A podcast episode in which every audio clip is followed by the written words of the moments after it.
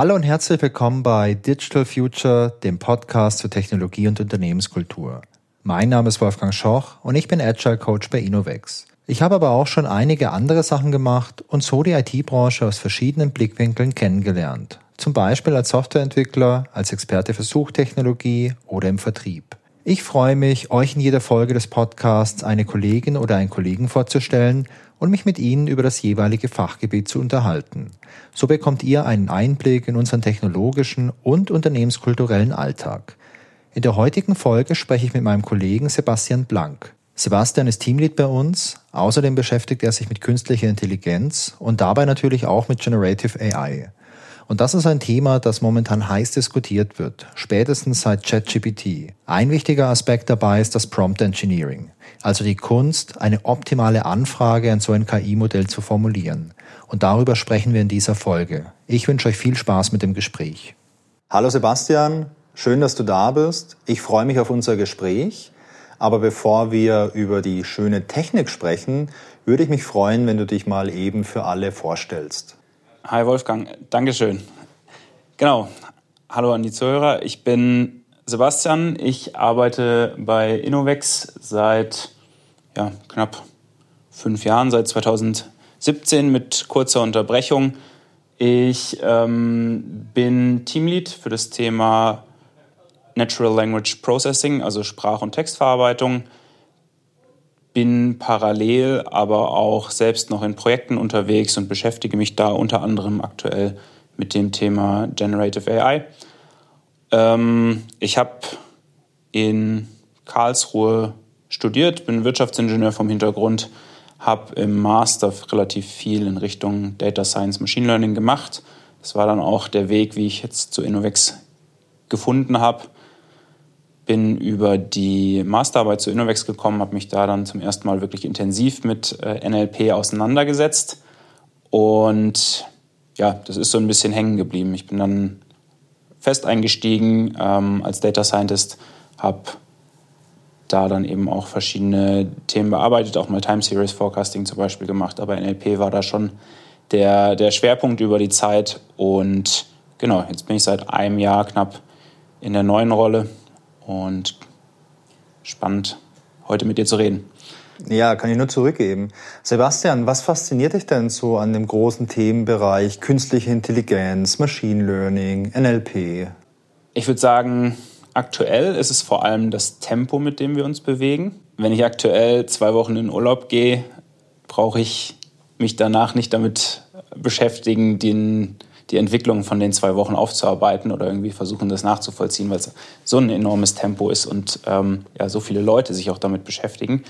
Ganz grundsätzlich ist es schon die Faszination, dass so etwas wie ja, ansatzweise intelligentes Verhalten oder ähm, ja, Verständnis von Algorithmen, von, von Modellen für Muster in zum Beispiel der menschlichen Sprache, dass das so möglich ist, weil vieles von dem, was wir oder was die, die Forschung in der Vergangenheit probiert hat, das menschliche Gehirn besser zu verstehen und das in Regeln zu packen, die das Ganze beschreiben, um damit Vorhersagen zu treffen, hat sich ja in den vergangenen Jahren ein bisschen überholt. Wir sind bis zu einem gewissen Punkt gekommen, haben dann zum Beispiel neuronale Netze entwickelt, die das Ganze ja, nachvollziehbarer machen sollten. Jetzt sind wir an einem Punkt angekommen, wo wir die ganzen Themen skalieren und so groß machen, dass wir jetzt neben dem menschlichen Gehirn noch künstliche Intelligenzen haben, die wir nicht mehr nachvollziehen können, als Blackbox betrachten, die ein teilweise ähnliches Verhalten an den Tag legen, ähm, genau, aber einen, einen zweiten spannenden Themenblock, den wir nicht mehr komplett durchdringen können und äh, der unser Leben auf jeden Fall ja, auf die eine oder andere Art und Weise begleitet. Ja, also kann ich gut nachvollziehen. Ich äh, verfolge das ja alles so ein bisschen vom Seitenrand, weil ich mich da jetzt nicht hauptberuflich mit der ganzen Technik beschäftige. Aber ich finde es sehr spannend und oftmals wirken so Sachen ja, auf den ersten Blick für mich auch ein bisschen wie Magie, bin ich ganz ehrlich. Wenn ich da mal irgendwie was Neues sehe, einen neuen Prototyp, neues Forschungsprojekt. Und auch wenn ich mich dann mal ja, ganz oberflächlich mit der Technologie beschäftige, um zumindest mal in Grundzügen zu verstehen, wie was funktioniert, finde ich es immer noch faszinierend, dass sowas überhaupt funktioniert. Und wir möchten uns heute ja über Generative AI unterhalten und im Insbesonderen über Prompt Engineering. Und auch das finde ich super, super faszinierend.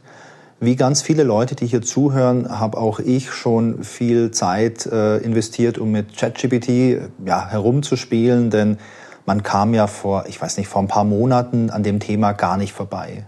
Also OpenAI gibt es ja schon eine ganze Weile, ähm, aber ich glaube, so dieser große, ja, dieser große Gipfel des Hypes, der war irgendwie vielleicht vor einem halben Jahr oder so erreicht, wo man überall nur noch gelesen hat, ja, ChatGPT. Und wenn du auf sozialen Medien unterwegs warst, also ich bin da teilweise mal unterwegs, da gab es dann immer so Werbung, so, hey, hier ist mein KI-Kurs. Wie kannst du mit ChatGPT jede Woche 30 Stunden Zeit in deinem Job einsparen? Wo ich mir dachte, ja, wäre echt ganz praktisch. Äh, aber hat leider nicht funktioniert. Ich muss trotzdem noch alles selbst machen.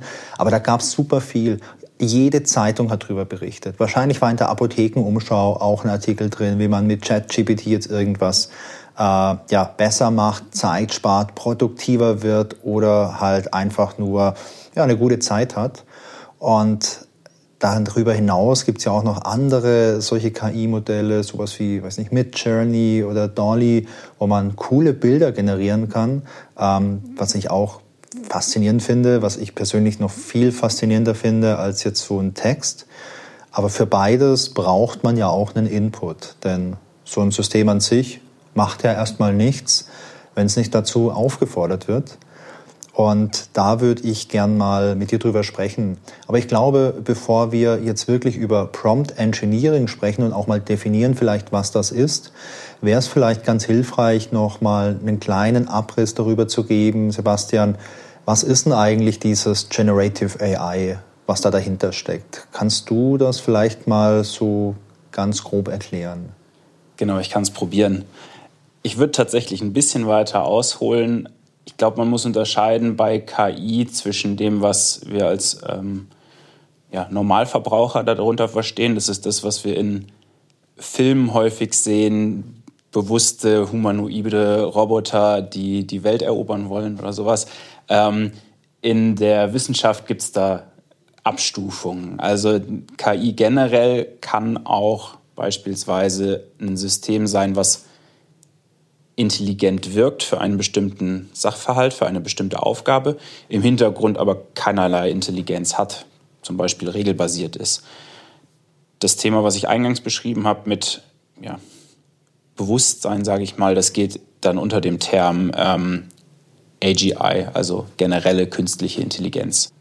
Dann gibt es den Begriff maschinelles Lernen, sozusagen aufgrund von Daten und Erfahrungen Schlüsse ziehen und darauf basierend das Verhalten anzupassen. Ähm, und wenn wir im Bereich neuronale Netze unterwegs sind, dann, dann sprechen wir von Deep Learning. Ähm, einfach durch eine gewisse Größe, die diese Modelle erreichen. Und bei Generative AI steckt ja dann der Begriff AI dahinter und der Begriff generativ. Ja. Ähm, wir sind jetzt aber tendenziell eher in diesem neuronalen Netzebereich unterwegs, zumindest wenn wir aktuell über das Thema Generative AI sprechen. Und generativ bezieht sich darauf, dass diese Modelle mit Daten zur Trainingszeit gefüttert worden sind, also sozusagen während der Entwicklung des Modells ähm, und dabei die zugrunde liegenden Muster zu einem gewissen Grade verinnerlicht haben. Also da ist ja, in vielen Fällen wahrscheinlich das halbe Internet reingeflossen und einfach aus der Masse der Daten heraus entwickeln die Modelle dann ein gewisses Verständnis für Struktur von Sprache, wie Sätze aufgebaut sind, wie Paragraphen aufgebaut sind. Ähm, es geht sehr, sehr viel um Korrelation. Also welche Worte tauchen in der Nähe von anderen Worten auf. Ähm, E-Mails fangen häufig damit an, mit an, hallo, mir geht es gut. Und generative Modelle könnten dann, wenn ich jetzt anfange, einen Text zu schreiben, hallo, mir geht es, diesen Text vervollständigen, weiteren Text zu generieren. Und dann ist die Wahrscheinlichkeit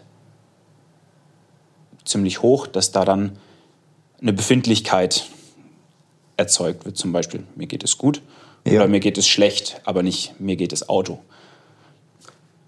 Wahrscheinlich. genau. Das heißt, äh, wenn wir so in diesem Bereich sind äh, mit neuronalen Netzen und auch mit dem maschinellen Lernen, wir nehmen vorhandene Daten, haben jetzt so ein Modell oder so ein System, wir stecken die da rein und dieses System lernt Muster, lernt Gemeinsamkeiten und äh, kann auf Basis von diesen erlernten Mustern dann, wenn wir jetzt, jetzt keine Generative AI haben, sondern in Anführungszeichen normale AI, beispielsweise mit neuen Daten, die das System noch nicht kennt, äh, auf Basis von diesen Mustern Entscheidungen treffen. Also wenn wir jetzt Bilder haben, ist da eine Katze drauf, ja oder nein? Wenn wir einen Text haben, ist der jetzt vielleicht fröhlich oder vielleicht traurig äh, formuliert, kann solche Dinge machen. Das ist so das, das grundlegende Prinzip dann, wenn wir über so AIs sprechen. Genau. Das wäre dann auch nochmal, was du jetzt angesprochen hast, die Unterscheidung zwischen diskriminierenden Modellen und generativen Modellen. In dem Moment, wo ich zum Beispiel einen Text habe und möchte erkennen, ist das Spam oder kein Spam, dann ist das diese, dieses diskriminative Verhalten. Mhm. Ähm, und das, was ich davor beschrieben habe, wenn ich einen Text habe und ich möchte den vervollständigen auf Basis von dem, wie Texte in der Regel geschrieben sind, dann ist das eben dieses generative Verhalten.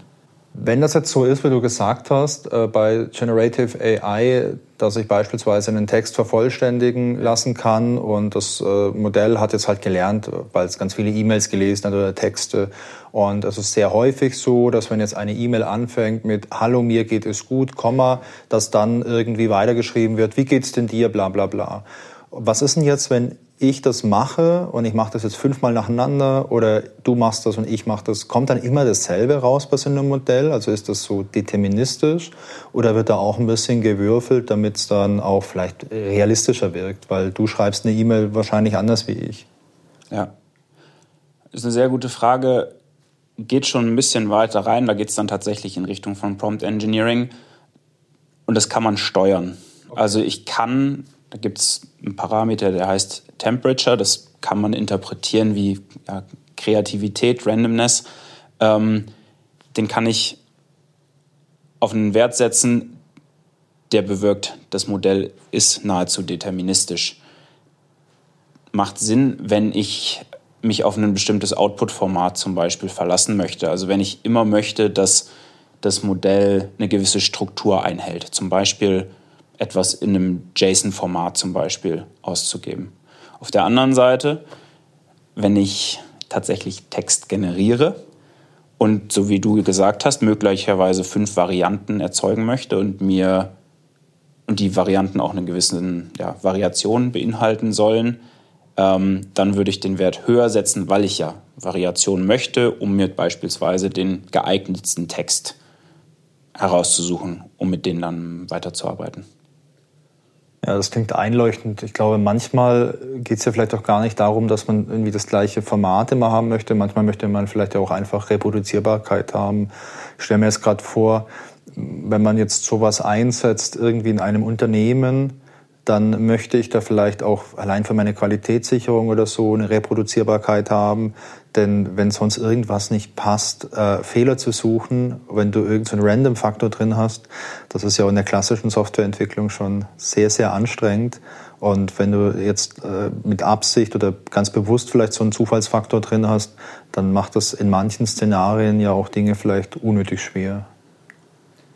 Genau. Oder wenn ich es beispielsweise in nachfolgende Systeme mit integrieren möchte. Also ich habe eine sprachbasierte Interaktion und das, was aus dieser Interaktion herauskommt, möchte ich in eine Datenbank einpflegen oder möchte ich an ähm, ein Ticketsystem schicken. Dann wäre es wichtig, dass zum Beispiel, es geht um die Reiseplanung, die ich vorher mit dem Modell besprochen habe, dann sollte auf jeden Fall sichergestellt sein, dass mein Name darin ist, dass mein äh, Startpunkt für die Reise zum Beispiel drin ist, dass das Reisedatum drin ist und das Ziel. Ja. Und in dem Fall möchte ich ja Reproduzierbarkeit. Das heißt, es sollte nicht im ersten Fall fünf Felder, die jetzt abweichend von den gerade beschriebenen Titeln äh, drin sind und im zweiten Fall genau diese Titel beinhalten. Also da sollte eine gewisse Reproduzierbarkeit dann gegeben sein. Ja, oder wenn ich jetzt in einem Unternehmen arbeite und ich habe so ein Design-Team und das Design-Team nutzt vielleicht auch so Generative AI, um sich so coole Bilder zu generieren, dann möchte man ja vielleicht auch, äh, wenn jemand aus dem Team es geschafft hat, ein Bild zu generieren, das alle super toll finden, dann möchte man sich den Input, der dazu geführt hat, vielleicht ja auch irgendwo mal speichern und zwar dann später weiterverwenden. Oder wenn es neue Leute im Team gibt, kann man denen dann vielleicht auch sagen, hey, schaut mal, das ist die Art und Weise, wie wir da jetzt mit rum experimentiert haben. Und du musst vielleicht Modellnummer oder Version 1.25 nehmen, plus diese Eingabe, dann kriegst du das Bild. Nimm das doch mal als Ausgangslage irgendwie. Ja, dann wären wir eigentlich schon, glaube ich, fast beim äh, Hauptthema angekommen, Sebastian. Und wir sprechen noch nicht mal 20 Minuten. Das ging sehr schnell heute, aber ist auch ein spannendes Thema. Ähm, Prompt Engineering. Da stecken ja so zwei Begriffe drin äh, Prompt und Engineering. Lass uns doch mal beim Prompt einsteigen. Was genau ist denn eigentlich so ein Prompt? Ganz kurz gesagt ist es die Beschreibung der Aufgabe, die du von einer generativen KI jetzt erwartest. In Text zum Beispiel, kann aber auch in anderen Modalitäten wie Bildern passieren. Okay, das heißt, wenn wir jetzt nochmal ChatGPT als Beispiel heranziehen, weil ich glaube, das kennen sehr viele Leute, da kann ich ja dann äh, einen Text eingeben. Ich kann ja mit ChatGPT chatten im Prinzip, ja, daher auch der Name. Und ich bin so ein super freundlicher Typ. Ich sag äh, oder ich schreibe da gerne so, äh, mach mal bitte, bla bla bla. Also ich versuche das dann schon so natürlich sprachlich zu formulieren. Ähm, und das ist dann Prompt letztendlich erstmal. Korrekt. Aber wenn ich es richtig gut machen würde, wäre es dann Prompt Engineering, weil da die Ingenieurskunst äh, noch so ein bisschen reinspielt und die planvolle Herangehensweise? Ich denke, da gibt es jetzt noch keine festgefahrene Definition für das Thema. Ähm, grundsätzlich würde ich sagen, wenn wir jetzt über Prompt Engineering sprechen, ist da ein iterativer Ansatz auf jeden Fall drin. Also der Versuch, so wie du beschrieben hast, den Prompt mit Blick auf die Aufgabe, auf den Output, den du erzielen willst, bestmöglich anzupassen. Das möglicherweise auch nicht komplett experimentell, sondern möglicherweise mit einer gewissen Systematik. Also ist dann auch experimentell, aber eben mit einer gewissen Systematik dahinter. Da kommt sicherlich auch noch das Verständnis für die Stärken und Schwächen von solchen Modellen dazu, ähm, weil die einen Einfluss darauf haben, wie man mit dem Modell interagiert. Beispielsweise sprechen wir sicherlich auch gleich noch drüber, das Thema Halluzinationen. Also solche Modelle sind Sprachmodelle, die sind dafür gemacht, gegeben von einem Text weiteren Text zu produzieren. Es sind keine Wissensmodelle in dem Sinne, die Fakten auf korrekte Art und Weise hinterlegt haben und deswegen korrekt wiedergeben können. Es kann beispielsweise sein, dass ich eine Frage stelle ähm, über ein fiktives Unternehmen und dass mir das Modell dann aber zu diesem fiktiven Unternehmen Informationen wiedergibt. Das ist ein super spannender Punkt, Sebastian. Und ich glaube, das ist auch gar nicht allen Leuten so bewusst. So ein Sprachmodell hat ein intuitives, gelerntes Verständnis dafür, wie Sprache funktioniert. Und wenn wir jetzt beim Text bleiben, wie ein guter Text aussieht, auch grammatikalisch richtig wirkt und auch äh, sprachlich gut wirkt, auf Basis von unglaublich viel Text, äh, der da verwendet wurde, aber so ein Modell hat kein Verständnis für Fakten. Und auch nicht für die Semantik der Welt wahrscheinlich, so wirklich. Genau, da kommen verschiedene Facetten zusammen. Im ersten Sinne, diese Modelle werden trainiert mit der Aufgabe, Lückentext in Anführungsstrichen zu füllen. Ja. Man nimmt Texte aus dem Internet, schneidet Teile davon ab und versucht dann, dass das Modell den Originaltext wiederherstellt. Und dann kann man bewerten, wie gut ist es diese Reproduktion von dem Modell verglichen mit dem Original aus dem Internet. Genau, beispielsweise. Dann kommt noch eine zweite Stufe dazu, wo zum Teil menschliches ähm, Feedback gefragt ist, ähm, ist aber auch skalierbar. Lassen sich diese, sind das vernünftige Texte im Sinne von Lesbarkeit und das läuft häufig so, die Bewertenden bekommen verschiedene Antworten von dem Modell vorgelegt und müssen dann entscheiden, also ein Ranking erzeugen. Der Text hat mir besser gefallen als der Text. Das heißt, am Ende des Tages sind die Modelle eigentlich People-Pleaser, weil sie versuchen, einen dem Menschen möglichst zugänglichen Text zu erzeugen. Und ein Nebeneffekt von diesem Lernprozess ist, dass die Modelle einfach dadurch, dass sie das einen Großteil des Internets und von, von dem Wissen, was im Internet abgebildet ist, gesehen haben und diese Modelle auch enorm groß sind, also viele Parameter haben, dass gewisse Fakten memorisiert werden. Ja. Ähm, allerdings sind wir noch nicht so weit, dass wir verstehen, wie das komplett funktioniert und wann es eben wirklich Fakten sind, die es beispielsweise zur Trainingszeit gesehen hat und wann es Brückenschläge zwischen gewissen Themenblöcken sind, die es im Training gesehen hat. Also bei dem fiktiven Firmenbeispiel ist es wieder so, es wird sehr, sehr viel gesehen haben, was ähm, mit realen Firmen einhergeht. Also zum Beispiel wird es vermutlich etwas gesehen haben über Innovex, weil wir eine Website im Internet haben. Es wird was über große deutsche Unternehmen gesehen haben, weil die Internetpräsentationen haben und ähm, auch ein Wikipedia-Artikel. Es wird Informationen über Google, Amazon, Microsoft gesehen haben. Und typischerweise haben diese Texte dann etwas zu dem, womit sich das Unternehmen beschäftigt, etwa eine Mitarbeiterzahl, ähm, einen Umsatz. Das heißt, wenn ich jetzt äh, ChatGPT nach einem fiktiven Unternehmen fragen würde, ist die Wahrscheinlichkeit relativ hoch, dass es mir eine Beschreibung von der Tätigkeit dieses Unternehmens erzeugt, eine Anzahl der Mitarbeiter, einen äh, Headquarter und möglicherweise einen Umsatz, die aber fiktiv sind. Aber sehr realistisch. Sehr realistisch und das ist ein bisschen die Herausforderung dabei. Ja, das heißt, ähm, es ist aktuell nicht ratsam, sich bei der Verwendung von solchen Modellen darauf zu verlassen, dass da faktisch korrekte Sachen rauspurzeln. Genau. Ich denke, da, also da ist auf jeden Fall kritisches Hinterfragen notwendig und für den praktischen Einsatz, gerade im Unternehmenskontext, gibt es Ansätze, wie man dem vorbeugt.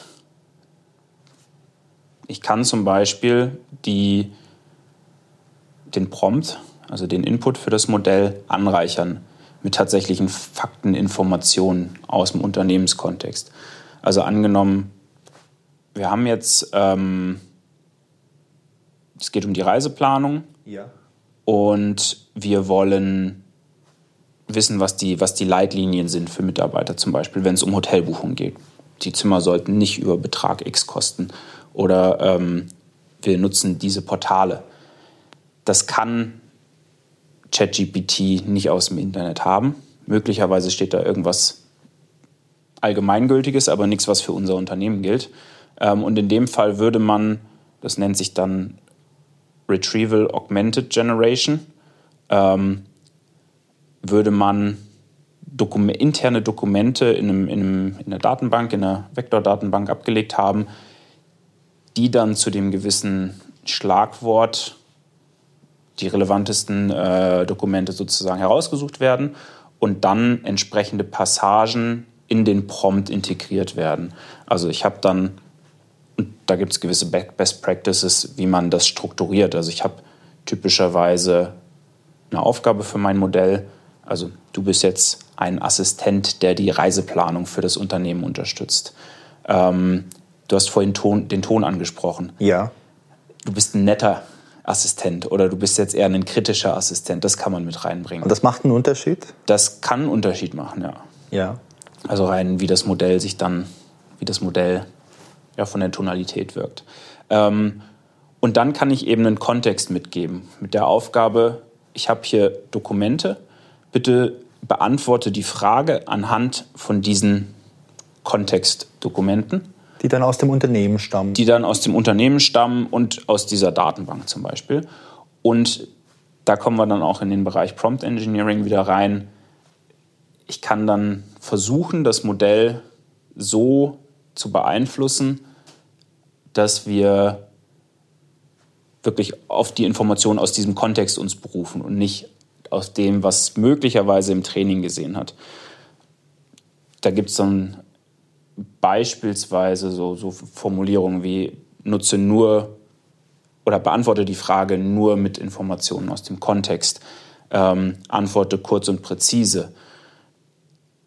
Entschu also entschuldige dich nicht, wenn du die Frage nicht beantworten kannst. Das ist äh, gerade bei ChatGPT oder zum Beispiel bei Lama, das ist ein Modell von Facebook oder von Meta, wie es heute heißt, ähm, dass die aligned sind, um, um Biases vorzubeugen.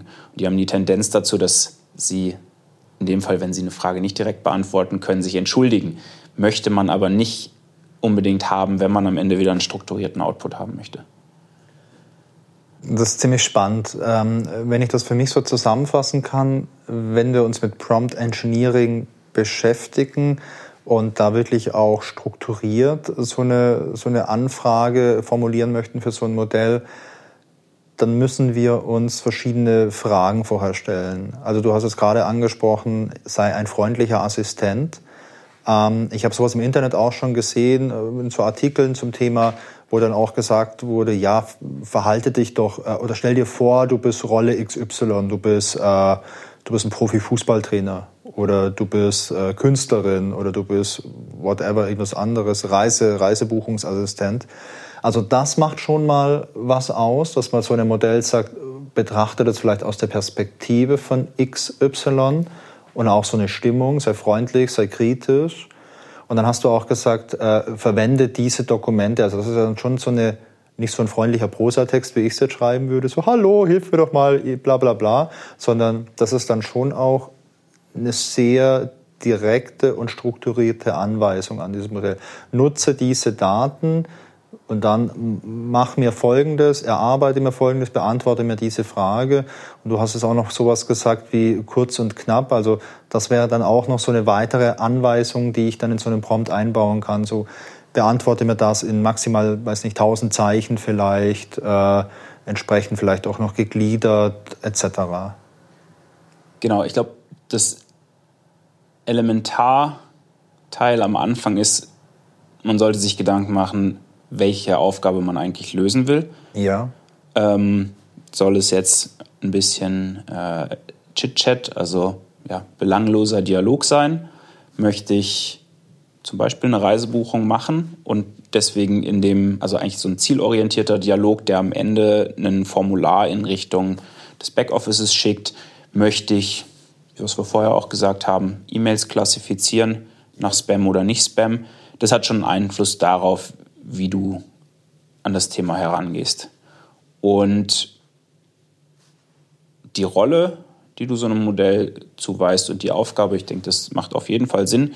Der Faktor Tonalität, also sei freundlich oder nicht, ähm, kann Sinn machen, den zu beinhalt, äh, in den Prompt zu integrieren, kann aber auch Sinn machen, den, den wegzulassen, ähm, weil es keinen Unterschied für die, für die Aufgabe beispielsweise macht. Weil wenn es um eine E-Mail-Klassifizierung geht, möchte ich am Ende wissen, ist das Spam oder nicht Spam. Das wird kein langer Dialog sein. Das heißt, da brauche ich mir über die Tonalität keine Gedanken machen. Hat dann nämlich immer auch einen Einfluss, die Länge des Promptes hat einen Einfluss auf den Preis, den ich am Ende bezahle. Welchen Preis? Euro. Also ähm, es ist zum Beispiel so, jetzt bei OpenAI, also dem Provider von ChatGPT kann man zwischen zwei Sprachmodellen wählen, GPT 3.5 und GPT 4.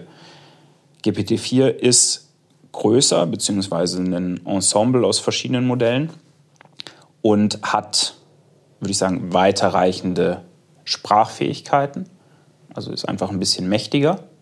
Aber wenn ich einen Text derselben Länge verarbeiten will, ja. kostet es das 15-fache in etwa. Das 15-fache, das ist aber wirklich dann schon eine ganz schön ordentliche Steigerung. Was genau bezahlst du denn dann? Bezahlst du für die, ähm, für die Menge von den Zeichen, die du da eingibst, für, für deine Anfrage oder, oder wie wird das berechnet? Korrekt.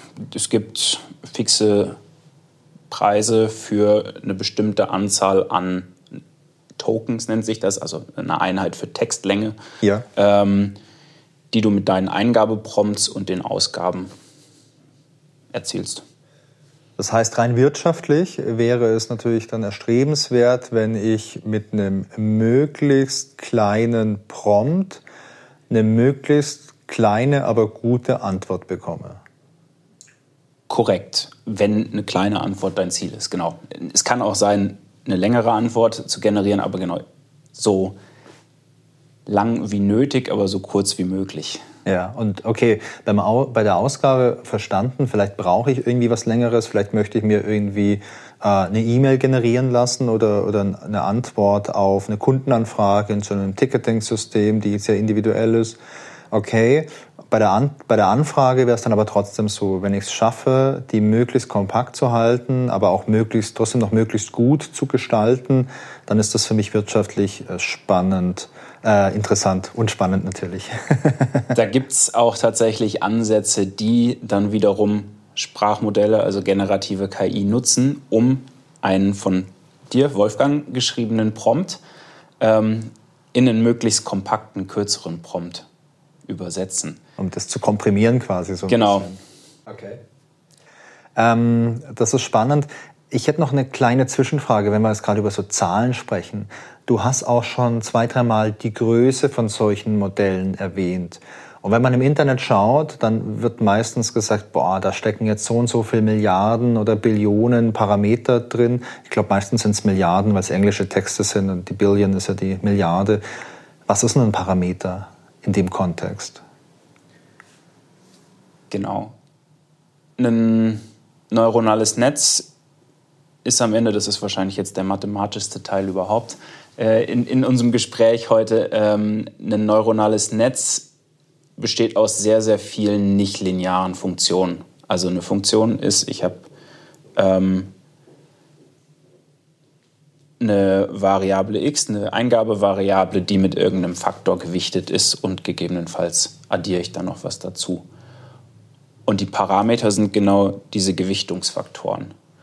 Und eine neu, also ein neuronales Netz setzt sich dann aus sehr, sehr vielen dieser nichtlinearen Funktionen zusammen, die dann am Ende, das ist jetzt bei den Open-Source-Modellen so, 7, 13, 70 Milliarden Parameter haben. Also Funktionen mit 70 Milliarden konfigurierbaren Parameter, die während des Trainingsprozesses so optimiert werden, dass diese Aufgabe am Anfang aus maskiertem Text den Originaltext möglichst genau wiederherzustellen, dass, dass, dass die Aufgabe damit erfüllt werden kann. Kann man vielleicht kurz gefasst sagen, das ist was Hochkomplexes? Definitiv. Ja, also ich habe mal in meinem Studium äh, in, äh, ich weiß gar nicht, in so einer Mathe, Mathe-Vorlesung, da ging es auch um äh, neuronale Netze. Da haben wir uns mit beschäftigt, aber ich glaube, die Anzahl von den Parametern war da, glaube ich, im einstelligen Bereich. Genau, wir haben auch im einer der, der Machine Learning Einführungsvorlesungen an der Uni mal händisch mit einem neuronalen Netz gearbeitet. Also es hatte dann Neuronen, ähm, also einzelne Elemente dieses neuronalen Netzes und fünf bis zehn konfigurierbare Parameter. Das konnte man dann noch an ein, zwei Beispielen gut durchrechnen. Ähm, wird dann aber schnell unübersichtlich und händisch würde man da wahrscheinlich einen, einen Lebens, eine Lebenszeit drauf verbringen, äh, ja. ein Update zu erzeugen. Dann wird aber auch klar, warum es so unglaublich teuer ist, solche Modelle überhaupt zu erzeugen. Denn wenn man jetzt halt auf seinem lokalen Rechner so ein kleines neuronales Netz hat mit vielleicht so zehn äh, Parametern, dann kann ich das relativ schnell durchrechnen, wenn ich da irgendwelche Trainingsdaten habe. Ich meine, es gibt ja den Klassiker mit so Schrifterkennung. Da gibt es so einen Testdatensatz mit so Bildern, die haben, ich weiß nicht, relativ wenige Pixel Und da kannst du ja auch dann mit einem neuen neuronalen Netz kannst du entwickeln, wo du das als Trainingsdatensatz nimmst und dann erkennst, was für eine Ziffer jemand geschrieben hat. Das habe ich mal gemacht. Und das ließ sich relativ schnell durchrechnen auf meinem lokalen Rechner. Ja. Aber das waren auch keine Milliarden von äh, Parametern, sondern wenige, sehr, sehr wenige. Und dann wird auch klar, warum du da so viel Rechenzeit investierst, warum die großen Unternehmen solche großen Rechenzentren da betreiben müssen und man dann auch, wenn man jetzt Kunde ist von OpenAI, beispielsweise viel Geld bezahlt, um das zu nutzen. Was haben wir denn da aktuell eigentlich so an Alternativen, wenn wir uns jetzt damit beschäftigen möchten? OpenAI kennen wahrscheinlich die meisten Leute, weil es einfach groß ist und auch groß in den Medien war durch ChatGPT. Das kann man nur über eine API nutzen, oder? Das geht nicht lokal, dass man sich da irgendwie eine Lizenz kauft für ein Unternehmen. Korrekt, genau. Die Alternative zur API wäre natürlich die äh, ChatGPT-Nutzeroberfläche, also das Chat-Interface. Und gibt es auch Unternehmen, die inzwischen das über Microsoft, weil OpenAI und Microsoft eine Partnerschaft haben, das auf privaten Azure-Instanzen ähm, laufen lassen und deswegen dann ihr eigenes Frontend darüber legen. Ähm, Microsoft hat aber eben, das ist jetzt ein textbasiertes Modell, hat zum Beispiel Dolly auch ein Computer Vision Modell. Also ich kann mit Text, den ich formuliere, Bilder generieren lassen. Es gibt auch einen Coding-Assistenten, der zum Beispiel äh, die Basis für den GitHub Co-Piloten ist, die unsere Arbeit dann möglicherweise erleichtern oder revolutionieren. Genauso haben Google und Amazon natürlich Programme in die Richtung. Google hat eigene Modelle, BART, Palm zum Beispiel und bietet in, in Vertex AI, also ihre AI-Plattform, Open Source Modelle an, aber auch zum Beispiel das von Anthropic, mit dem sie partnern. Das ist ein US-amerikanisches Startup, was in dem Generative AI-Umfeld unterwegs ist. Amazon hat auch eigene Modelle, beispielsweise auch das Modell von Entropic, aber auch mit weiteren Unternehmen wie zum Beispiel Cohere ähm, partnern sie dort. Sowohl Google als auch AWS bieten das Open Source Modell von Meta an, also Lama heißt es, was jetzt relativ präsent in letzter Zeit ist, einfach dadurch, dass es eine gewisse Qualität hat und eben Open Source verfügbar ist. Im europäischen Markt gibt es dann zum Beispiel das Startup aus Heidelberg Aleph Alpha. Ähm, es gibt jetzt relativ neu Nionic aus dem Berliner Umfeld ähm, und aus Paris Mistral. Alles Anbieter, die eben auch eigene Modelle anbieten und bereitstellen. Kann es da irgendwelche neuen kleinen Player überhaupt geben? Also ich glaube, du brauchst da schon auch eine große Investition, wenn du da jetzt bei Null anfängst, um ein konkurrenzfähiges Modell überhaupt bereitstellen zu können. Ich denke, aktuell ist auf dem Thema so viel Aufmerksamkeit, dass da vom Venture Capital einiges dahinter steckt. Das heißt, wenn Unternehmen zu dem Punkt kommen, dass sie mit Kapitalgebern sprechen, um sich die Ressourcen zu besorgen, dass da auch eine gewisse Bereitschaft da ist, das bereitzustellen. Ähm, ist jetzt, glaube ich, auch ein Trend, dass einige der Autoren von ja, größeren Modellen, also den Papern zu größeren Modellen aus den Big Playern, sich jetzt selbstständig machen und sozusagen ein Startup gründen, um in die Richtung zu gehen. Aber es ist natürlich deutlich herausfordernder. Auf der anderen Seite ist es für Microsoft, Google, AWS aber auch eine Herausforderung, weil solche großen Modelle zu trainieren, zu bauen, ist auch enorm ressourcenintensiv. Und ähm, es ist nicht absehbar, dass jetzt der Invest in ein solches Modell sich am Ende in ja, Ertrag XY ähm, widerschlägt. Deswegen fahren die diese mehrdimensionale Strategie, eigene Modelle zu entwickeln, mit Drittanbietern zu partnern und aber eben auch die Open Source Community damit einzubinden, weil gerade im Open Source Bereich ist es so, dass zum Beispiel dieses Lama-Modell von Facebook initial wurde davon ein Checkpoint, also die Gewichte dieses Modells, die Parameter, geleakt. Und das hat innerhalb von kürzester Zeit eine enorme Traktion entwickelt. Also da sind auf Basis von diesem Modell schnell Weiterentwicklungen im Open-Source-Bereich entstanden worden, die relativ vielversprechend waren. Ähm, also das ist auch eine Herausforderung für die großen Spieler, da mit dem Tempo auch mitzuhalten. Ja, und weil du es gerade gesagt hast, äh, das wurde geleakt, dieses Lama-Modell. Mittlerweile darf man das aber offiziell, glaube ich, sogar kommerziell nutzen, oder? Genau, die zweite Variante des Modells, die wurde jetzt kürzlich veröffentlicht. Die ist für den kommerziellen Nutzen auch freigegeben. Vielleicht noch eine kleine Frage, bevor wir zum, zum eigentlichen Thema wieder zurückgehen. Ähm, diese Startups, die sich da am Horizont bilden, versuchen die alle mehr oder weniger solche General Purpose Lösungen zu entwickeln? Oder gibt es da auch vielleicht einen Trend, dass Startups ähm, irgendwelche spezialisierten Modelle entwickeln wollen, mit denen man dann halt vielleicht nicht irgendwie alles machen kann, sondern irgendwas, ich weiß nicht, Medizinbereich zum Beispiel oder in einem anderen, in einer anderen Domäne, wo, wo man halt dann einfach besser sein kann als vielleicht so ein riesengroßes Modell. Ich würde sagen, die Tendenz ist schon in vielen Fällen erstmal generalistische Sprachmodelle bereitzustellen. Der Faktor zum Beispiel Coding-Modelle ist, würde ich sagen, eine Nische, eine Bubble, wo man eine gewisse Separierung erkennt. Und im Bereich, dass Google relativ aktiv ähm, Richtung des medizinischen Kontextes ähm, da eben einen Fokus drauf zu setzen. Ähm, ja, da erkennt man schon eine gewisse Spezialisierung in Einzelfällen.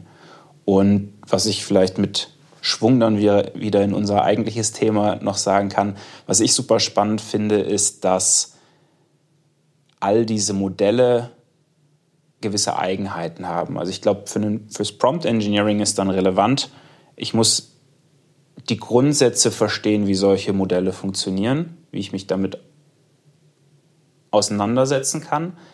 Aber das konkrete Sprachmodell XY, das kann ich mir dann on the fly sozusagen anschauen, was relevant ist, um damit zu arbeiten. Also es, ich würde es so sehen wie, ich muss die Grundlagen einer Sprache lernen, ja. aber um mit dem Dialekt vom Google-Modell oder mit dem Dialekt vom äh, Aleph-Alpha-Modell klarzukommen, muss ich mich dann, wenn es nötig ist, noch mal ein bisschen intensiver auseinandersetzen. Und das mache ich dann einfach, indem ich mit diesem Modell arbeite, indem ich da Prompts formuliere, mir die Antworten anschaue und für mich dann abwäge, in welche Richtung muss ich vielleicht noch ein Feintuning vornehmen oder lese ich mir dazu jetzt ein Paper durch und weiß, okay, die haben X, Y, Z, das bedeutet, ich muss das, das und das machen. Genau, also Feintuning ist nochmal separat, weil das wäre ein aktives Anpassen der Gewichte des Modells. Das ist sozusagen eher ausgeklammert. Das würde es jetzt im Prompt Engineering nicht machen. Ähm, die Anbieter selber stellen in der Regel relativ ausführliche Dokumentationen zu ihren Modellen zur Verfügung. Also auf der einen Seite, was können die, für welche Aufgaben sind die besonders gut oder was funktioniert vielleicht nicht so gut. In der Regel auch, welche Biases sind möglicherweise adressiert. Also ich habe eingangs gesagt, gewisse Modelle, zum Beispiel die OpenAI-Modelle oder das Modell von Facebook oder das Modell von Facebook, Lama, die sind aligned. Ähm, das heißt, die äußern sich zu gewissen Themen sehr zurückhaltend oder gar nicht, weil möglicherweise ein Bias vorhanden ist. Das heißt beispielsweise, und das ist ein rein fiktives Beispiel, wenn ich jetzt das Facebook-Modell frage, hey, wie findest du eigentlich OpenAI, dann sagt das Facebook-Modell womöglich, ach, ich weiß gar nicht, was du da meinst. Äh, ja, ist eine, ist eine Firma, aber ich sage es ja nichts äh, Schlimmes oder nichts Gutes drüber, solche Sachen. Beispielsweise. Oder formuliere mir einen aggressiven Text gegenüber irgendeiner Bevölkerungsgruppe. Da würde sich das auch ähm, zurückhalten.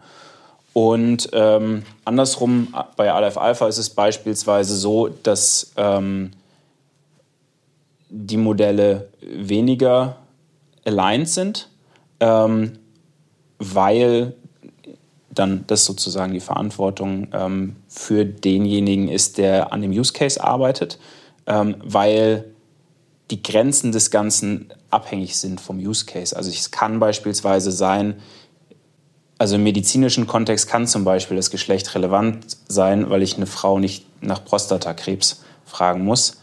Ähm, Im Bereich Recruiting wäre eine Frage nach dem Geschlecht aber möglicherweise äh, diskriminierend. Ja, dann kommen wir wieder auf den äh, Punkt, dass der Kontext halt relevant ist, dass man halt auch schauen muss, was man da tut.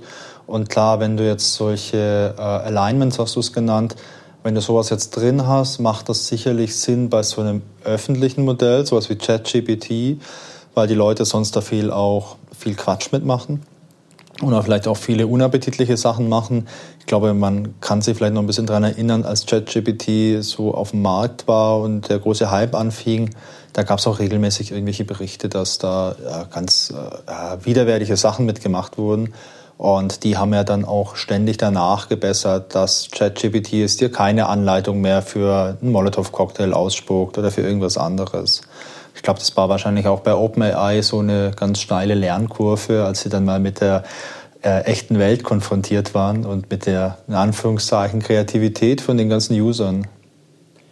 Ja, ich glaube, es war auf jeden Fall eine sehr smarte Entscheidung, das frei verfügbar zu machen, weil sie auf der einen Seite natürlich jetzt sehr viel in die Richtung gelernt haben, was ja mit dem menschlichen Wesen irgendwie zusammenhängt, aber auf der anderen Seite super viel Feedback gesammelt haben, was fragen Nutzer, wie fragen sie Themen, wie wollen sie gewisse Aufgaben lösen, welche Aufgaben wollen sie lösen und so weiter. Das heißt, die Modelle sind auf jeden Fall gut, aber diese strategische Entscheidung, das für die breite Masse zur Verfügung zu machen, war auf jeden Fall aus meiner Sicht sehr smart.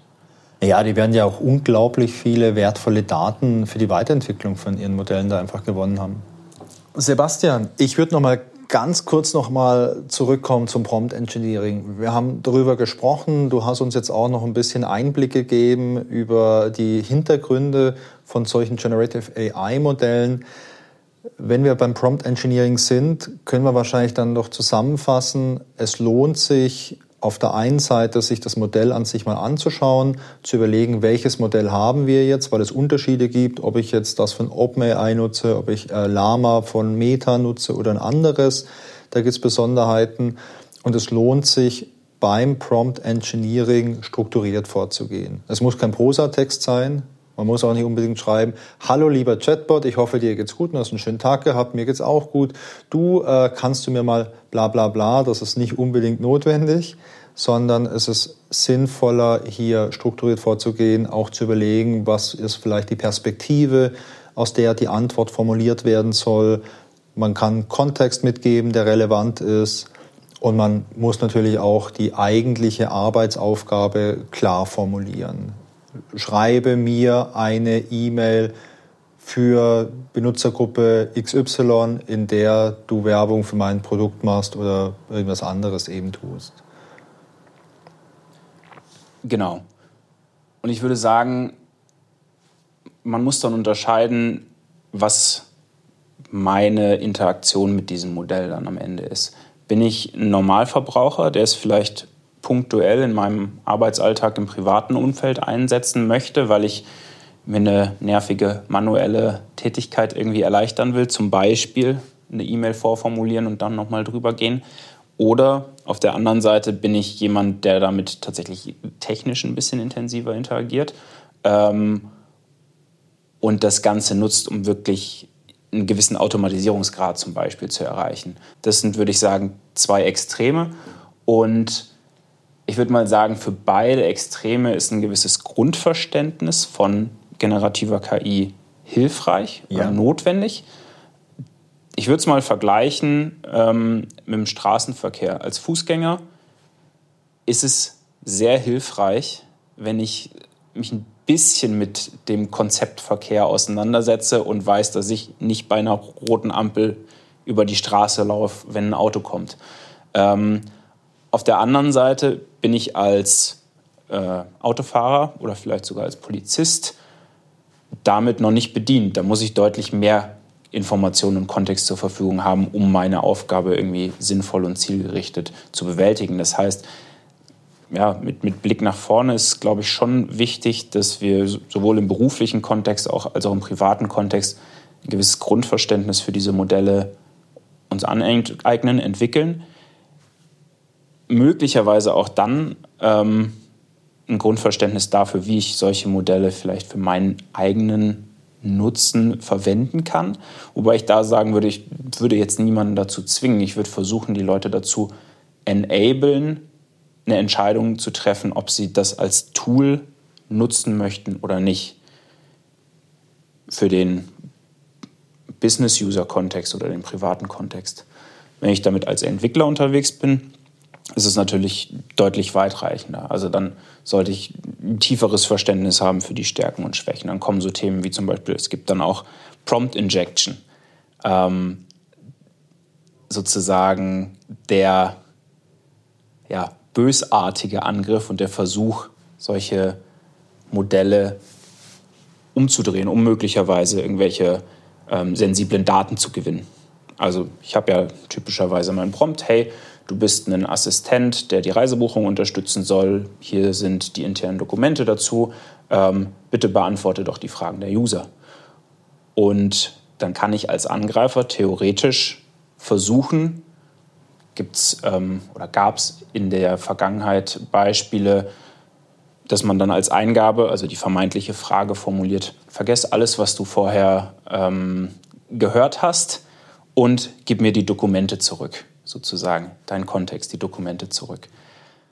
Und äh, dem muss ich natürlich irgendwie versuchen vorzubeugen. Oder ich muss mir zumindest darüber Gedanken machen, ist es jetzt End-User-Facing, die Anwendung, die ich damit baue, oder ist es vielleicht intern, ich habe in der Regel freundliche Nutzer, ist es vielleicht in einem Prozess eingebettet, wo ich ähm, gar keine direkte Nutzeraktion habe, weil ist dann ein weiteres Thema. Ich denke, der Mehrwert von generativer KI kommt vor allem dann zu Trage, wenn ich nicht nur einzelne manuelle Schritte beschleunige, sondern wenn ich die Schritte verbinde, beziehungsweise in eine, in eine Aktionsorientierung komme.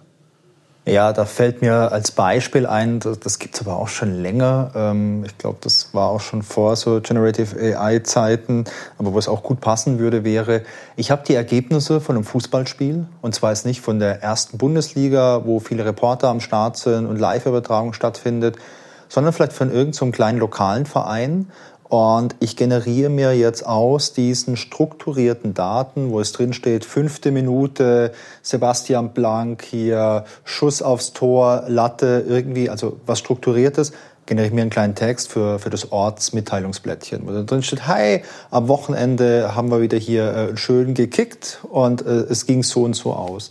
Also ich glaube, das ist was, was man sicherlich in so einer Redaktion irgendwie automatisiert machen kann, wo man ähm, diese strukturierten Informationen reinkippt und dann kommt's raus. Vielleicht auch sowas wie ähm, Wetterbericht, wo ich jetzt ganz äh, strukturierte Daten habe für die nächsten drei Tage und ich generiere mir einen kleinen Text, weil es vielleicht für die, für die Leute, die meine Zeitung lesen oder mein Online-Portal hier irgendwie besuchen, einfach vielleicht angenehmer ist. Oder ich generiere mir Horoskope auf Basis von ähm, zufälligen Daten. Ähm, da kann ich mir das gut vorstellen, dass man sowas in den Prozess einfach einbettet. Und ich glaube, wir hatten da vorhin schon mal ganz kurz drüber gesprochen, aber das finde ich auch super spannend. Deswegen würde ich da mit dir auch noch mal ganz kurz gerne drüber sprechen. Wir haben diese Modelle, wir haben jetzt ganz viel über diese Textmodelle gesprochen. Es gibt ja solche Modelle, mit denen ich auch Bilder generieren kann. Also sowas wie Dolly oder äh, Midjourney oder Stable Diffusion und wahrscheinlich gibt es noch einige Open Source Modelle da draußen, finde ich persönlich super faszinierend, finde ich persönlich auch viel beeindruckender als so ein Textmodell. Denn Text kann ich selbst schreiben, auch in einer guten Qualität. Irgendwelche total krassen, beeindruckenden Bilder, die kann ich selbst einfach nicht erzeugen. Deswegen ist es für mich äh, ja fast schon magisch. Technisch würde ich sagen, funktioniert es ähnlich. Wir haben auch äh, neuronale Netze, wir haben ganz viele Trainingsdaten, wir haben ganz viele Bilder, äh, speisen die in so ein äh, Modell ein. So ein Modell lernt irgendwelche Muster. Ich glaube, der, der beste Use Case ist ja immer noch, äh, erkenn mal, ob da eine Katze drauf ist. Oh, erkenn mal, was für eine Katze das ist. Erkenn mal, ob die Katze hungrig ist oder, oder lieb ist. Also solche Sachen. Und wenn ich da zig Millionen Katzenbilder gelernt habe, äh, gelernt habe, wie die Muster sind bei der Katze, dann zu sagen, generieren wir mal ein Bild von einer Katze mit schwarzen Augen und rotem Fell. Funktioniert ähnlich, wie wenn ich sage, generieren wir mal einen Text, wo ich jetzt freundlich in der E-Mail sage, hallo. Aber es ist trotzdem super beeindruckend. Ich habe den Eindruck, wenn man so einen Prompt schreibt für so ein Bild, das fällt mir viel schwerer. Also ich habe mit Dolly schon, äh, schon viel experimentiert. Ich habe auch mit Stable Diffusion schon viel experimentiert. und sehe dann im Internet so Galerien von Leuten, die da Bilder gemacht haben und denke, wow, das ist ein cooles Bild. Und dann schaue ich mir den Prompt an und denke, ja, super, das würde ich niemals hinkriegen, denn das ist mega abstrakt, das ist extrem weit weg von richtigem Text. Und ähm, wenn du da dich ein bisschen auskennst, würde mich noch kurz interessieren, ist das eine andere Herangehensweise, wenn ich jetzt ein Bild generieren möchte für so ein Prompt Engineering? Ja, generell würde ich da voll mit dir übereinstimmen. Ich finde es im Moment super faszinierend, wie diese vorher getrennten Bereiche Bild und Text so ein bisschen zusammenfinden und zusammengeschlossen äh, werden. Und Genau, mein Hintergrund ist natürlich eher im Text- und Sprachbereich. Ähm, deswegen haben wir da jetzt viel drüber gesprochen. Und da hatten wir ja schon dieses, es geht viel um Grundverständnis, um Struktur und so weiter. Ich würde sagen, das ist im Bereich Bildgenerierung auch sehr relevant.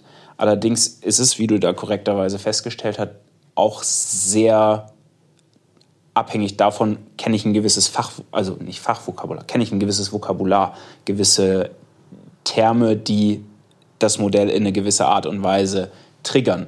Also was viel in dem Bereich verwendet wird, ist dieses alles, was so in Richtung, ich möchte es fotorealistisch, ich möchte, dann schmeiße ich da irgendwie 4K mit rein, Ultra HD oder was auch immer, weil man muss sich da vergegenwärtigen, diese Modelle sind auch wieder trainiert auf Bildern aus dem Internet, zu denen es Beschreibungen gab.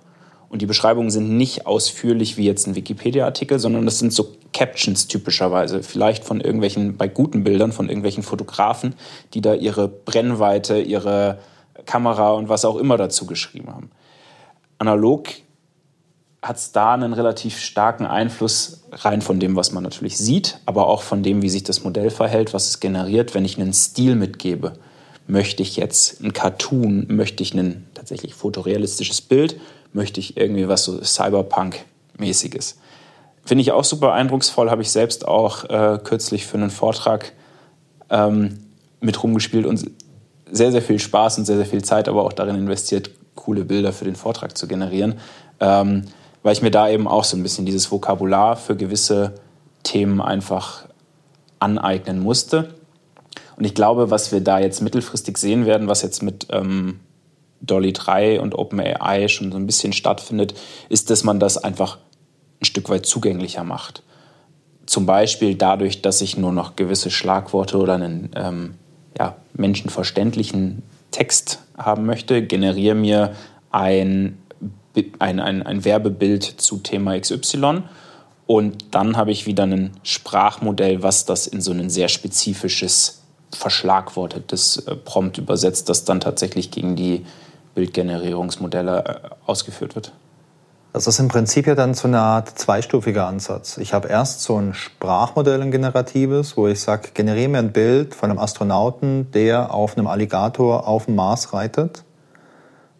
Und dieses Modell denkt sich dann wahrscheinlich erstmal, also denkt sich in Anführungszeichen erstmal, wow, und generiert dann irgendeinen für mich eher kryptischen Prompt, wo viele Fachbegriffe drinstehen, die ich gar nicht kenne, plus wahrscheinlich auch sowas wie Alligator und Mars und Astronaut, um mir dann den Prompt beispielsweise für so ein Bildgenerierungsmodell zum, äh, zu erstellen.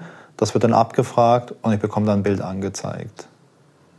Das heißt, ich kann dann doch natürlich sprachig in meiner Sprache so ein Modell anfragen, was sonst nicht so ein Ergebnis brächte.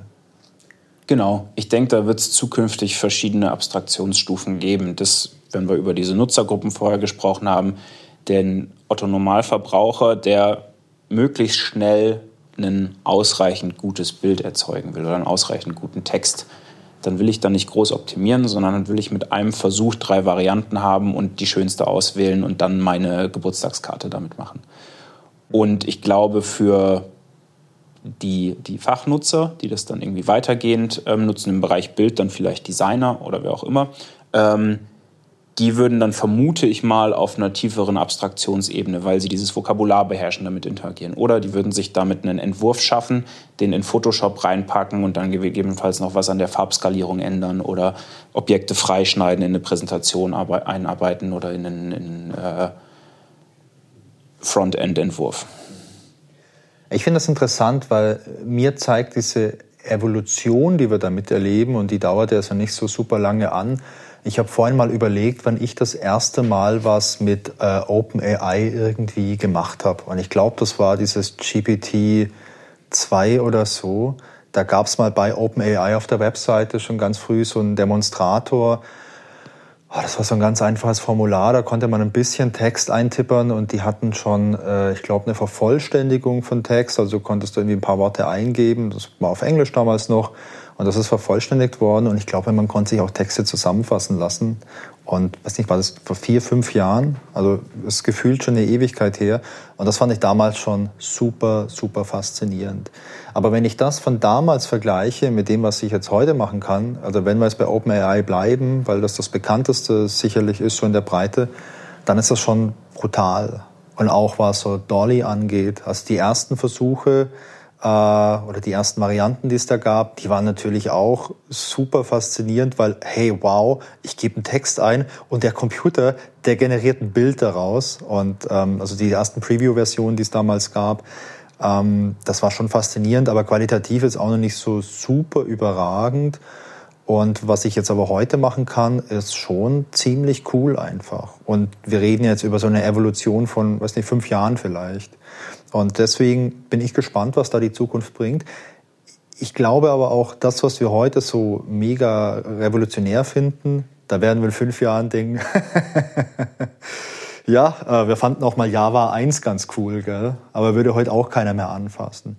Da bin ich super gespannt, wo es, hingeht, weil viele Sachen finde ich schon noch ein bisschen sperrig einfach für mich als User und auch nicht so zielführend und auch bei, weiß nicht, wenn ich mir Text generieren lasse, das finde ich so oft der erste Eindruck, wow, cool. Ich gebe hier einen kleinen Satz ein und er generiert mir irgendwas.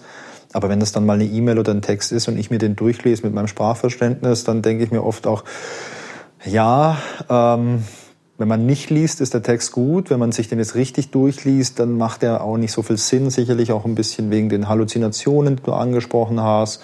Aber auch vielleicht, weil das Sprachgefühl doch nicht so ideal ist. Aber da bin ich sehr, sehr gespannt. Und das wäre natürlich jetzt auch die Frage an dich als Generative AI-Profi. Es ist sicherlich schwer, eine verlässliche Prognose abzugeben, was haben wir in fünf Jahren, das ist klar. Aber du verfolgst ja auch intensiv, woran wird geforscht, was sind jetzt die heißen Themen, die da am Horizont irgendwo sind. Mich würde interessieren, Sebastian, was ist denn für dich der Trend, wo vielversprechend ist einfach für die Zukunft? Ich würde es mal in die Richtung bearbeiten, dass ich sagen würde, es sind bestimmte Themenblöcke, die gelöst werden müssen. Also ich glaube, das Thema faktische Korrektheit und also Halluzination lösen, da wird aktuell viel geforscht. Da gibt es auch aus dem, ja, aus, aus dem bekannten Research-Bereich, also so ein Jan LeCun zum Beispiel, der da sehr, sehr kritisch ist, dass das ein systematisches Problem von diesen Modellen ist und dass das nicht lösbar ist. Es gibt aber viele Ansätze, die jetzt versuchen, eine faktische Korrektheit zu bewerten bzw. sogar herbeizuführen. Und ich glaube, das ist was, um es wirklich in der, in der breiten Masse am Ende sinnvoll einsetzen zu können, muss dieses Problem gelöst werden. Es gibt natürlich diese Workarounds, wie zum Beispiel das, was wir besprochen haben. Ich kann Kontextdokumente verwenden und versuchen dann das Modell darauf zu fokussieren, diese für die Beantwortung der Frage zu benutzen. Aber das ist sozusagen ein Themenblock, den ich, den ich sehen würde. Geht man da in die, wenn ich die kurz unterbrechen darf, geht man da in die Richtung, dass man aus dem gelernten Wissen irgendwie ableiten möchte, was Fakten sind? Oder geht man eher in die Richtung, dass man auf so Faktendatenbanken zurückgreift, wie beispielsweise Wolfram Alpha, was in dem Bereich ja, finde ich, super faszinierend ist? Es sind verschiedene Strömungen. Das eine Strömung davon ist, Modelle ein bisschen bewusster zu machen, was sie können, was sie nicht können. Und da sprechen wir dann von Agenten bzw. Von, von Ketten von solchen Sprachmodellen, ihnen auch weitere Werkzeuge zur Verfügung zu stellen, die sie verwenden können. Das heißt zum Beispiel sind die Modelle relativ schlecht im, im Rechnen.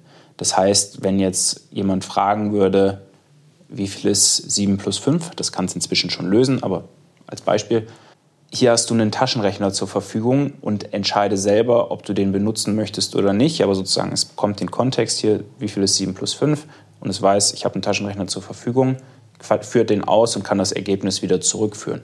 Also ja, den Modellen gewisse Funktionalität an die Seite zu stellen, um ihre Limitierung in Anführungsstrichen in einigermaßen selbstständig zu überwinden. Ich bin da nicht, also ich komplett von überzeugt. Ich glaube, punktuell, um solche Limitierungen auszubessern, ist das sinnvoll. Ähm, ich würde aber aktuell immer noch dabei sein, dass ich würde jetzt keinen ja, generalistischen Agenten oder, oder Co-Piloten sozusagen installieren, sondern aktuell erstmal sagen, es ist für bestimmte Tasks einsetzbar und ich sollte die Tools, die ich dem Modell dann zur Verfügung stelle, auch auf den Task anpassen und, und sozusagen bereitstellen. Ähm, genau. Ich glaube, ein zweites Thema ist, äh, was wir auch schon besprochen haben, dieses Thema Zugänglichkeit, ja. gerade im Bereich ähm, von den Bildmodellen. Also dem Endverbraucher das am Ende auf eine ja, einfach konsumierbare Art und Weise irgendwie zugänglich zu machen.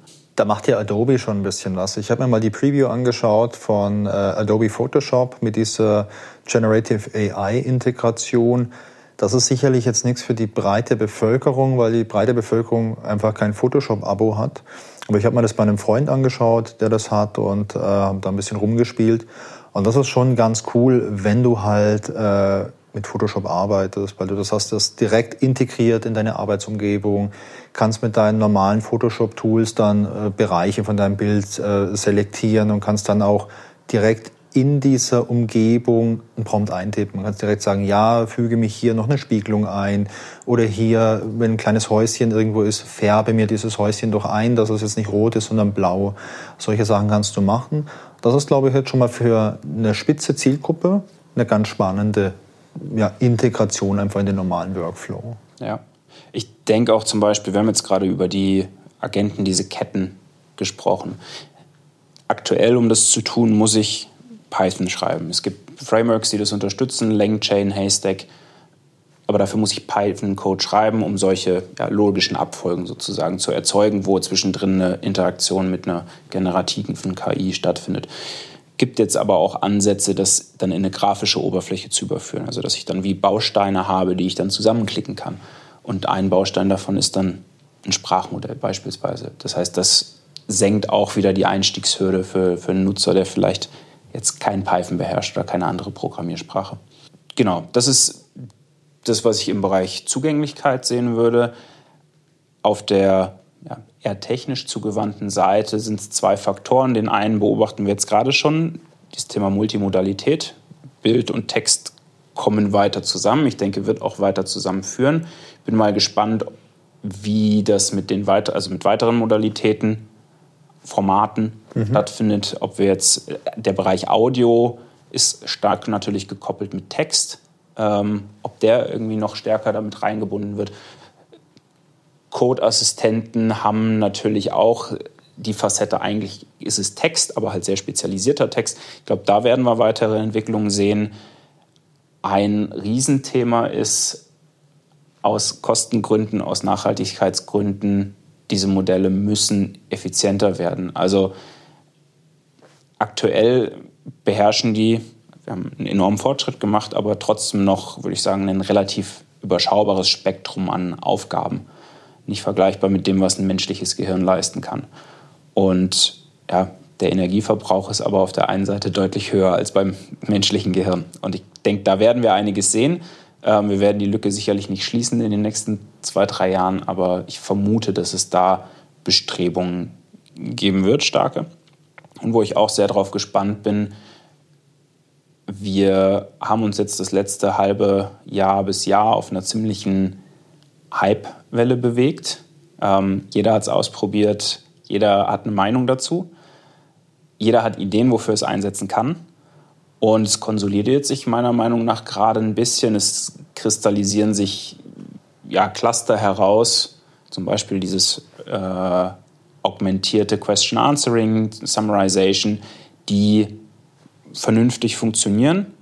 Und es gibt, das hast du eingangs gesagt, auch viele Enttäuschungen, weil man mehr erwartet hätte, weil man möglicherweise das Modell auf eine Art und Weise angesprochen hat, die nicht den gewünschten Output erbracht hat, aber hätte man es anders gemacht, hat es vielleicht funktioniert und mir hat ein bisschen das Grundlagenwissen gefehlt. Ich glaube, da wird sich jetzt, ja, wird es ein paar größere Enttäuschungen geben und dann wird es ein Set an, an sinnvollen Use Cases geben, die mit dem aktuellen Stand der Technik ableistbar ist. Und natürlich werden wir auf der technischen Seite Überraschungen erleben, die das Ganze nochmal um einen Quantensprung nach vorne bringen. Weil ich denke, das, was wir jetzt im letzten Jahr gesehen haben, zumindest in dem Tempo und in dem Umfang, war dann doch sehr beeindruckend. Ja, das, äh, das unterschreibe ich so, dass das sehr beeindruckend war, dass da sehr viel passiert ist. Ähm, ich glaube auch, dass wir technisch eine Überraschung sehen, denn ich glaube, das liegt ein bisschen in der Natur der Sache, dass wenn so viele Menschen an so einem Thema arbeiten, dass dann einige einfach tolle Ideen haben, die umgesetzt werden. Und als du jetzt gerade ein bisschen so gesprochen hast, habe ich nachgedacht und da kam mir so in den Sinn, wenn wir über Prompt Engineering sprechen, dann ist das ja heute schon noch was ja, teilweise kompliziertes, wo du Erfahrung brauchst, vielleicht auch ein bisschen Gefühl brauchst, äh, um, das, um das gut zu machen. Ich frage mich, ob das in der breiten Masse ankommt. Glaube ich ehrlich gesagt nicht. Aber wenn wir über ein Engineering sprechen, dann ist es ja vielleicht einfach so, dass in der Zukunft das Prompt Engineering die Menschen machen, die zugängliche Schnittstellen für eben die breite Bevölkerung erstellen. Also weil du hast auch gesagt, mit diesen Agenten und so, da muss man heute noch Python programmieren können. Es wird sicherlich nicht äh, passieren, dass irgendwie alle Leute auf einmal Python programmieren, was du gut fändest wahrscheinlich, wenn, äh, wenn alle Leute Python programmieren. Aber es ist ja oft so mit neuen Technologien ähm, richtig richtig breit in der, in der äh, richtig breit werden die oft ja eingesetzt, wenn die dann in irgendwelchen Komponenten drinstecken. Also wenn man heute Anwendungssoftware schreibt, dann gibt es viele fertige Dinge, die man einfach auch verwendet, wo man sich keinen Kopf drüber macht. Äh, Authentifizierung, Suche und vielleicht auch sowas wie ähm, irgendwelche Generative AI-Sachen, die ich jetzt in meiner Anwendung habe, wenn ich jetzt wenn ich nicht meine Fußballergebnisse jetzt als Text darstellen möchte, dann denke ich vielleicht, dann möchte ich nicht so viel drüber nachdenken, wie der Prompt engineert sein muss, sondern ich nutze dann vielleicht eine schöne Abstraktion, mit der ich das tun kann. Und ich finde auch dieses Beispiel da toll oder diesen Ansatz toll, dass man jetzt so ein natürlichsprachiges Modell nutzt, um jetzt eine Anfrage für so eine Bildgenerierung zu erzeugen. Denn das macht Spaß. Also Dolly 3 ist, macht viel mehr Spaß wie Dolly 2 zum Beispiel. Also da kommt mit meinen Skills, die überschaubar sind, kommt da was viel äh, angenehmeres raus wie bei der alten Version.